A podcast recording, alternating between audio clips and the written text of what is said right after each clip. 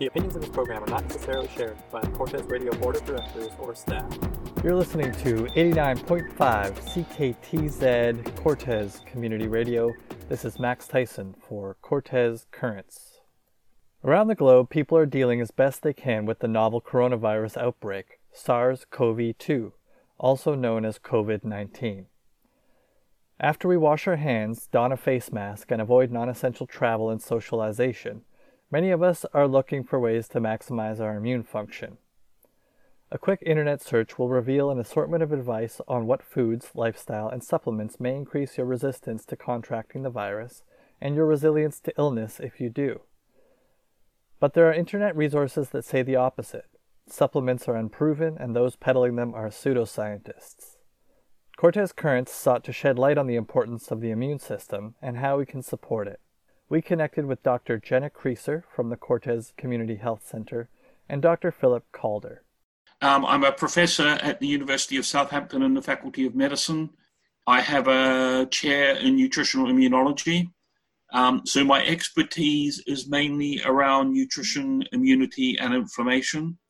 Uh, most of my research has actually been about omega 3 fatty acids and other fatty acids, uh, but I have worked on other things like prebiotics, probiotics, uh, and uh, so on. Recently, I've been giving, um, well, I wrote an article on nutrition immunity in COVID 19, and I've been giving quite a few uh, talks at uh, conferences and webinars on that topic, mainly focusing on micronutrients. He also co authored Optimal Nutritional Status for a Well Functioning Immune System is an Important Factor to Protect Against Viral Infections, which was published in the journal MDPI Nutrients. This is where he first caught our attention. We asked Professor Calder, how does a healthy diet contribute to the immune system? So, so I think there are two starting points. So the first one is the immune system is like a lot of other physiological systems in the body, which is that it needs a good supply of, of nutrients to function properly. And the immune system is part of that. The other part of my answer is we know that in people who have nutrient deficiencies, um, either because of diet or for some other reason, they have impaired immunity and greater susceptibility to infection. And there is research showing that if those deficiencies are reversed, if they can be, um, immune parameters can be normalized and the susceptibility to infection can be decreased. If you give um, people with low intakes or low status supplemental forms of some nutrients like vitamin D or zinc or selenium, you can improve some markers of immune function. And then there are other studies showing that uh, those nutrients can have a role in reducing people's risk or duration of uh, respiratory tract infection, for example. Professor Calder, along with his co authors in the paper for MDPI Nutrients, claim that, quote, a wealth of mechanistic and clinical data, end quote, suggests that many nutrients are critical to proper immune function, and that, quote, inadequate intake and status of these nutrients are widespread, end quote. And how does our immune system contribute to our interactions with the virus that causes COVID 19? The immune system is there to protect us against um, harm from infectious agents if they enter the body. So that's bacteria, viruses, and other things. Now, um, what's pretty clear is um, the human immune system in general is not very good at dealing with this coronavirus. This impairment is more exaggerated in particular groups, for example, in um, people aged 70 years or older, particularly if they're frail. Uh, in people with obesity, maybe particularly if they have some other um, comorbidity. Um, and maybe in some people who already have uh, respiratory diseases and you know some other comorbidities. So I think part of the explanation for the susceptibility of those people is they do have weakened immune systems. Because we know that the sorts of nutrients we're talking about can have a role in helping with the immune system and helping protect against other respiratory illnesses caused by viruses. I think it's a reasonable hypothesis that they can have a role.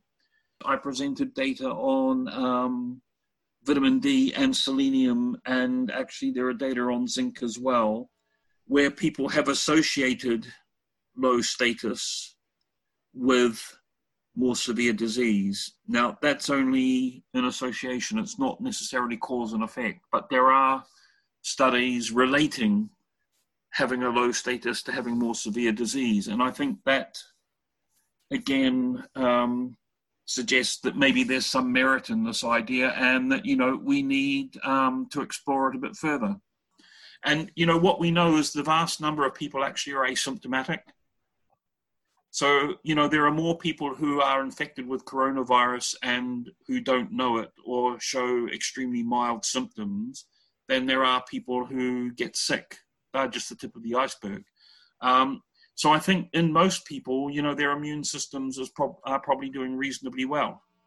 Local family physician Dr. Jenna Creaser agrees that a healthy diet supports a healthy immune system. So I'm a family physician um, so I'm I'm not going to pretend that I'm an expert in this in this terrain, especially in this you know novel virus. We know that a diet that contains a wide variety of colorful fruit and vegetables is key. And and I am seeing an amazing shift happen in healthcare where more and more physicians are starting to learn about and implement diet as a measure to help not only prevent disease, but treat and reverse disease, like, for example, with diabetes and cardiovascular disease. So we know that it makes a huge impact on people's health. So, how huge an impact could diet have on the coronavirus? So, typically, what they've done is measured blood markers of those nutrients in patients hospitalized with COVID 19 and compare them to um, healthy people. Of course, there's a variation in the population, there's a variation in healthy people, and there's a variation in the patients.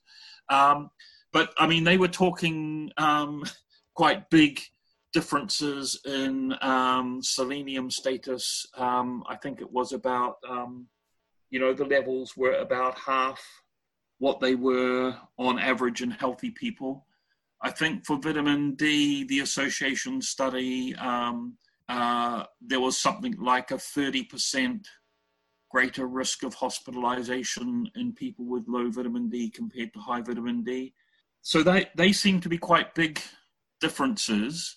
It may be that, you know, the real differences are not quite that big, that other things go along with, um, you know, someone might have, you know, low vitamin D, low selenium, low zinc, and, you know, a poor microbiome, and, uh, you know, they may be obese and so on. So they may have multiple factors that are all determining this outcome. But I think, um, you know, it's hard to put a finger on uh, exactly what the uh, size of the benefit might be. So there appears to be a reasonable basis for a strong message that implores people to attend carefully to their diet. We are constantly reminded in the bustling COVID 19 information landscape to rely on health agencies for guidance.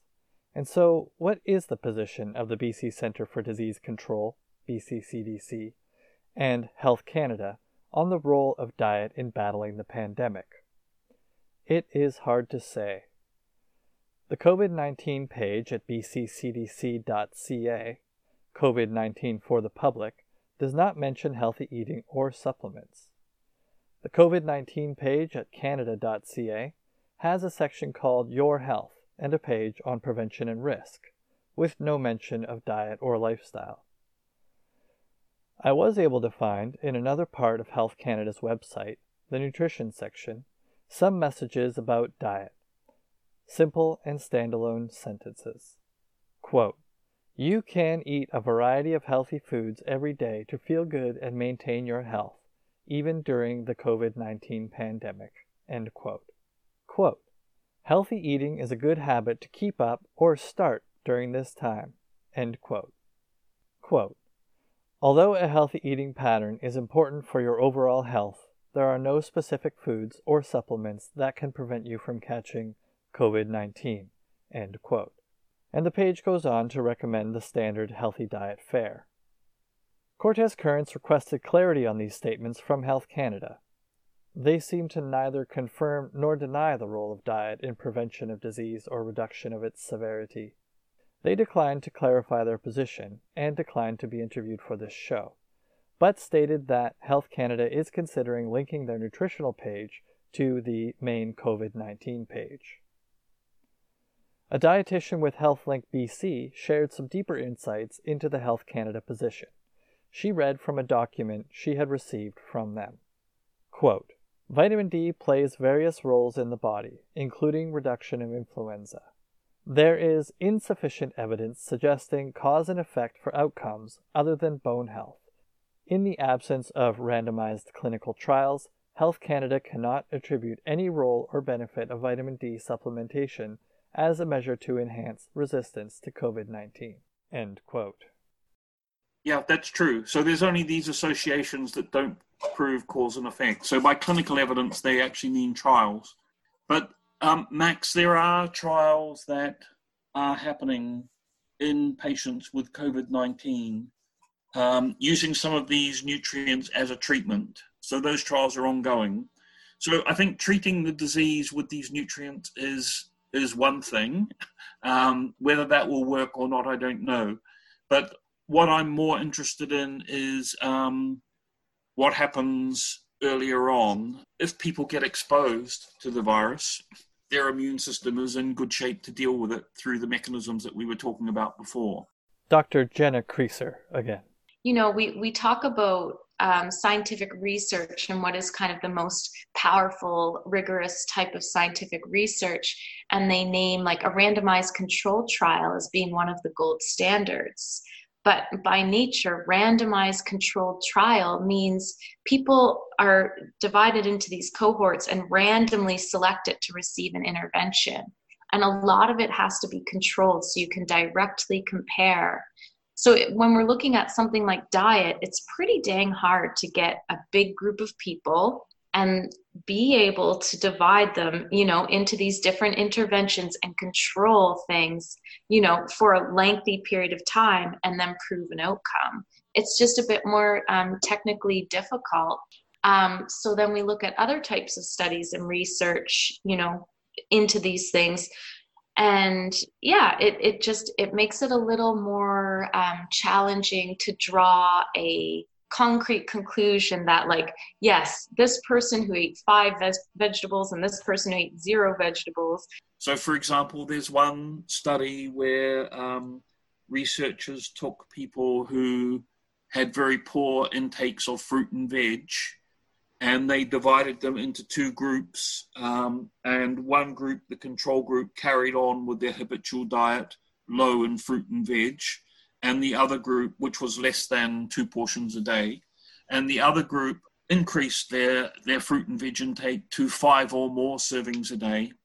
And then some markers of uh, immune uh, function were improved in the group taking the more than five fruit and veg a day compared to the less than five fruit and veg a day.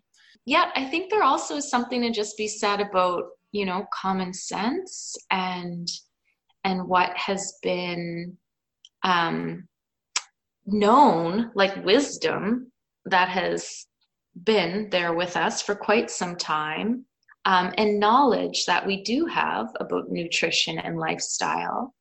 And then how can we apply that to other scenarios and situations, i.e., COVID? And I do think it's interesting that there there's almost like a hesitancy I've even noticed it in myself. Certainly, yeah, our public health or like Health Canada, the reply you got, um, other healthcare providers are hesitant to recommend something that we know is tried, true, and tested for other things because suddenly we're in the face of something new. Any action taken in healthcare must weigh costs or risks against benefits. What are the risks associated with promoting healthy eating and supplementation?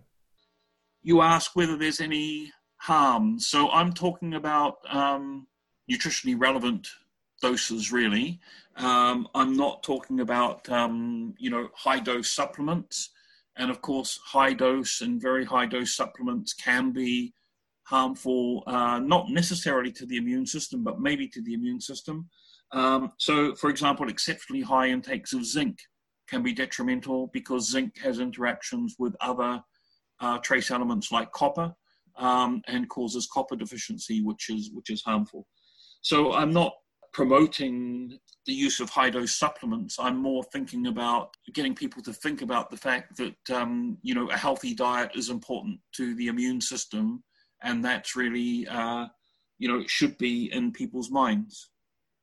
I have a hard time truly thinking of what the costs would be you know in in promoting and distributing widely more information about healthy lifestyle choices i i don't see why with the amount of messaging that has come out why there couldn't be more on these you know measures to be more healthy in general as a means of prevention or reducing the burden of disease if someone were to become sick. And not only with COVID, but with anything. Dr. Creaser alludes to other potential health benefits. What are the potential beneficial side effects of this type of messaging beyond our personal COVID 19 outcomes? So there's this ongoing battle where the immune system is essentially trying to stop the virus having places to live. And I think if the immune system gets the upper hand, it starts winning that battle. And that's why, um, uh, you know, the viruses, if you like, run out of places to, to hide. And therefore, they're not replicating so well. So, um, you know, transmission will go down because viral load will go down. So, yeah, in terms of a potential benefit, I think, again, you know, we're we're navigating this global situation right now of a pandemic, but we we also have a society with a lot of other disease. I, I listened to a very interesting talk, you know, and, and the author was, he's a dietitian, and he was arguing that we're facing actually many pandemics, like a pandemic of heart disease, a pandemic of obesity, a pandemic of stress. Sure, they aren't contagious in the same sense that a virus is, but you know, when we look at the numbers, like in the States, he quoted something like over a trillion dollars annually being spent on cardiovascular disease, which a large portion of that is related directly to diet and lifestyle. Sure, there's some genetic factors that play in, but a huge part of that is diet and lifestyle. The same healthy eating advice applies to cardiovascular disease, to cancer, to diabetes, and so on. Um, maybe even to cognitive decline, you know, the things that are really um, the big uh, sources of morbidity and mortality. And, you know, that is uh, true right across the board. Just as there are influenza vaccinations, yet people still die of influenza infection every year um, I think there will be some um, residual mortality and some residual illness, and therefore, you know, helping the immune system out makes some sense. Um, the other thing, of course, is the vaccination is an immune challenge, and it works by triggering an immune response. And, you know, we need that response to be optimized. And it may be that nutritional strategies can uh, help with that, and you know they may help disproportionately in people who are more vulnerable for particular reasons, and you know that would be something really interesting to explore. So, with so much potentially to gain and little insight to lose, why is there such sparse public health advice to focus on our diet? I think the health authorities have wanted to be very clear that anything that they recommend has some sort of evidence. We don't have coronavirus or COVID 19 specific evidence at the level that the health authorities would want to make a statement. What I've seen in our healthcare system before COVID arrived on the scene, um, you know, was already that we weren't putting a lot of attention and focus on what seems like relatively simple things. Our healthcare system does a really great job of treating acute illnesses. What we don't do a really good job of, in my opinion, is chronic disease management, preventative health care, nutrition, diet, really focusing on those pieces. There's dozens of drugs and surgical treatments and all sorts of things for different elements of cardiovascular disease. But, you know, um, dietary advice and dietary change is a mainstream way of helping patients, particularly early on in in the disease, um, as are other lifestyle interventions like physical activity, smoking, alcohol, and so on. So it's interesting that in um, a sort of a chronic, non-communicable disease, the sorts of interventions we're talking about can be mainstream and can sit alongside the medical therapies. But I think for um, infectious disease, um, that seems to be, you know, one step too far, maybe. If you think about early on, there was a lot of talk, and, you know, there were little mini studies that were done about um, many drugs which uh, may or may not be antivirals, for example uh, drugs that may be able to be repurposed, drugs that may actually have this effect when uh, indicated for that effect. Um, so there was a lot of that happening, and there was always, of course, the talk of the need for a vaccine, which, you know, a lot of focus went on that. So I think that the medical solution has always had the upper hand. You know, the emphasis on on you know antiviral drugs on vaccines i think is, has not been an inappropriate one but i think you know could a bit more emphasis on lifestyle including diet have been made. There are three observations that relate to this um, of things that happened here in the uk so the first thing is right from the very start of the lockdown the government was really clear that people were allowed to even though they we were restricted to being at home and being indoors that people were allowed to go outdoors for physical activity once a day and i think they were doing that on a well-being and general health promoting basis rather than anything to do with coronavirus the second thing is in this country the government reinforced its recommendation for 10 micrograms per day vitamin D as a supplement. And I think they did that because they were concerned that people would be spending less time outdoors because of the lockdown, and this could impact on skin vitamin D synthesis. So, again, it was not specifically this will help with coronavirus, but vitamin D is important to human health, and just remember you need a supplement.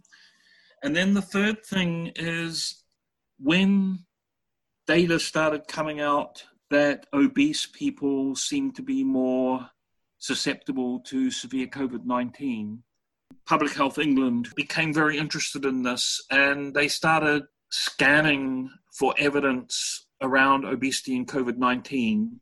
Again, there's plenty of that evidence, but it's all observational but uh, the authorities decided the evidence was strong.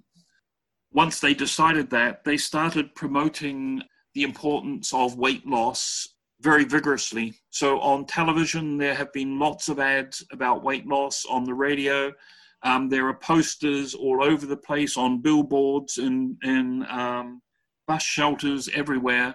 There are pretty nice posters about the importance of uh, weight maintenance and weight loss if you're if you're overweight or obese.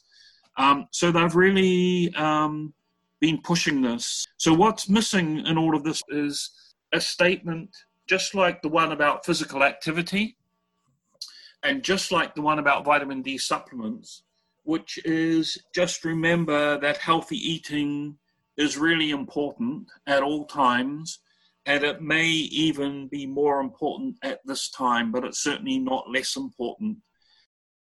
Sometimes there's concern, oh, people might get too too caught up in this diet and lifestyle thing and not be paying attention to the other pieces that's the only tangible explanation i can think of or that perhaps some um some health care workers or decision makers are concerned people won't take it seriously if they think oh they're healthy because they're eating a certain way. But i think that's a, a false assumption you know why can't it be both and right you know th- there's things about words i suppose um, i think what the authorities don't want to be seen to be doing is saying if you do this you know you won't catch covid-19 which i know is a as a low level uh, message, but um, they don't want to be seen to do that. So I can understand that.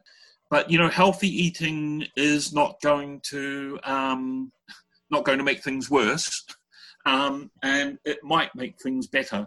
So um, you know, I think the message could have been made in a way that um, met uh, the rigorous criteria that the authorities might want it to make. So I think this is, you know, what they call a teachable moment. You don't have to say, you know, it's the answer to the problem, um, but, you know, it's not going to be harmful. Canada's food guide was actually under a fair amount of scrutiny um, not too long ago because it was recognized that actually the food the Canada Food Guideline wasn't actually that healthy if you really looked at it. And they did do a really good job adjusting it and making it a bit more realistic. So, could that be also part of why there is this hesitancy there? You know, things that are put out in this landscape where we do have constantly changing evidence and knowledge.